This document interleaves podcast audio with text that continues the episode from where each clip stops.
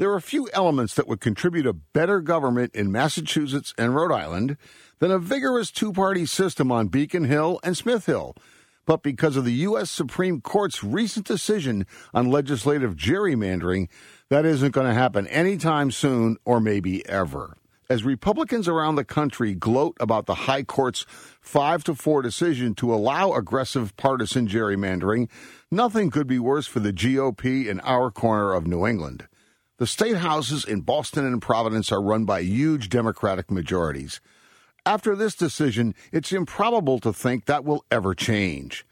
Put simply, what gerrymanders do is flip Democracy 101 upside down.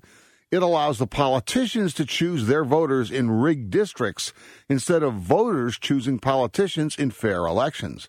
John Marion of Common Cause Rhode Island, the Good Government Group, is a vigorous watchdog on election matters. But even he says this Supreme Court decision sets a very high bar for drawing fair legislative districts after the 2020 U.S. Census.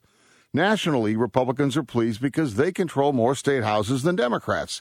The National Conference of State Legislatures says Republicans hold both the governorship and legislature in 22 states, compared with Democratic full control in 14 states.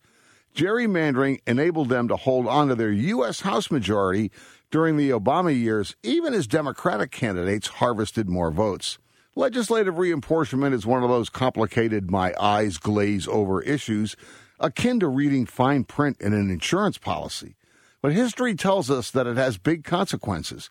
In Rhode Island, it led to voter suppression through property qualifications to cast a ballot and tolerance of such evils as child labor well into the 20th century.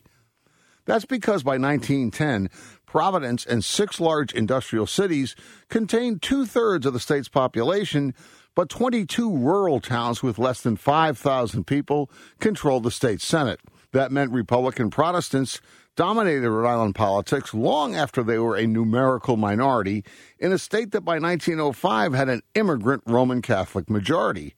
Massachusetts also had a malapportioned legislature where rural Yankees held sway over the Irish immigrants who flocked to Boston after the potato famine of the 1840s. To this day, Massachusetts congressional districts, shaped by the Democrats who have an iron grip on Beacon Hill, favor one party over another. Michael Goodman, head of public policy at the University of Massachusetts Dartmouth, describes Representative Joe Kennedy the III's district as, quote, clearly partisan, unquote. Kennedy's district runs from the wealthy liberal inner Boston suburbs of Newton and Brookline to the faded textile factory towns of Taunton and Fall River.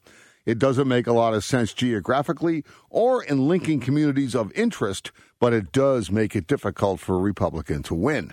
Rhode Island's stagnant population, the state's had about a million people since World War II, means Rhode Island will likely lose a U.S. House seat after this next census. Then, for the first time since the beginnings of the Republic, the nation's smallest state will have just one U.S. House member. In both Massachusetts and Rhode Island, the legislature decides U.S. House district borders and their own districts. That means that the insider political classes, in this case Democrats, draw the lines. Massachusetts does have a Republican governor, Charlie Baker, who could try to negotiate some fairness. This may not be as hopeless as it sounds. In his opinion, Chief Justice Roberts stated that state courts, but not federal, could still play a role in partisan gerrymandering cases. And John Marion of Common Cause notes that some states have done away with gerrymanders by taking redistricting out of the hands of state lawmakers and giving it to a nonpartisan commission. Still, the sad aspect of the gerrymander ruling is that it creates huge incentives for bad behavior.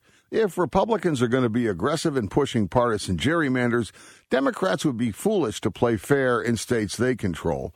The only solution, Marion says, is for voters to become engaged in the redistricting process and demand that politicians play fair. Good luck with that in today's fractured political culture.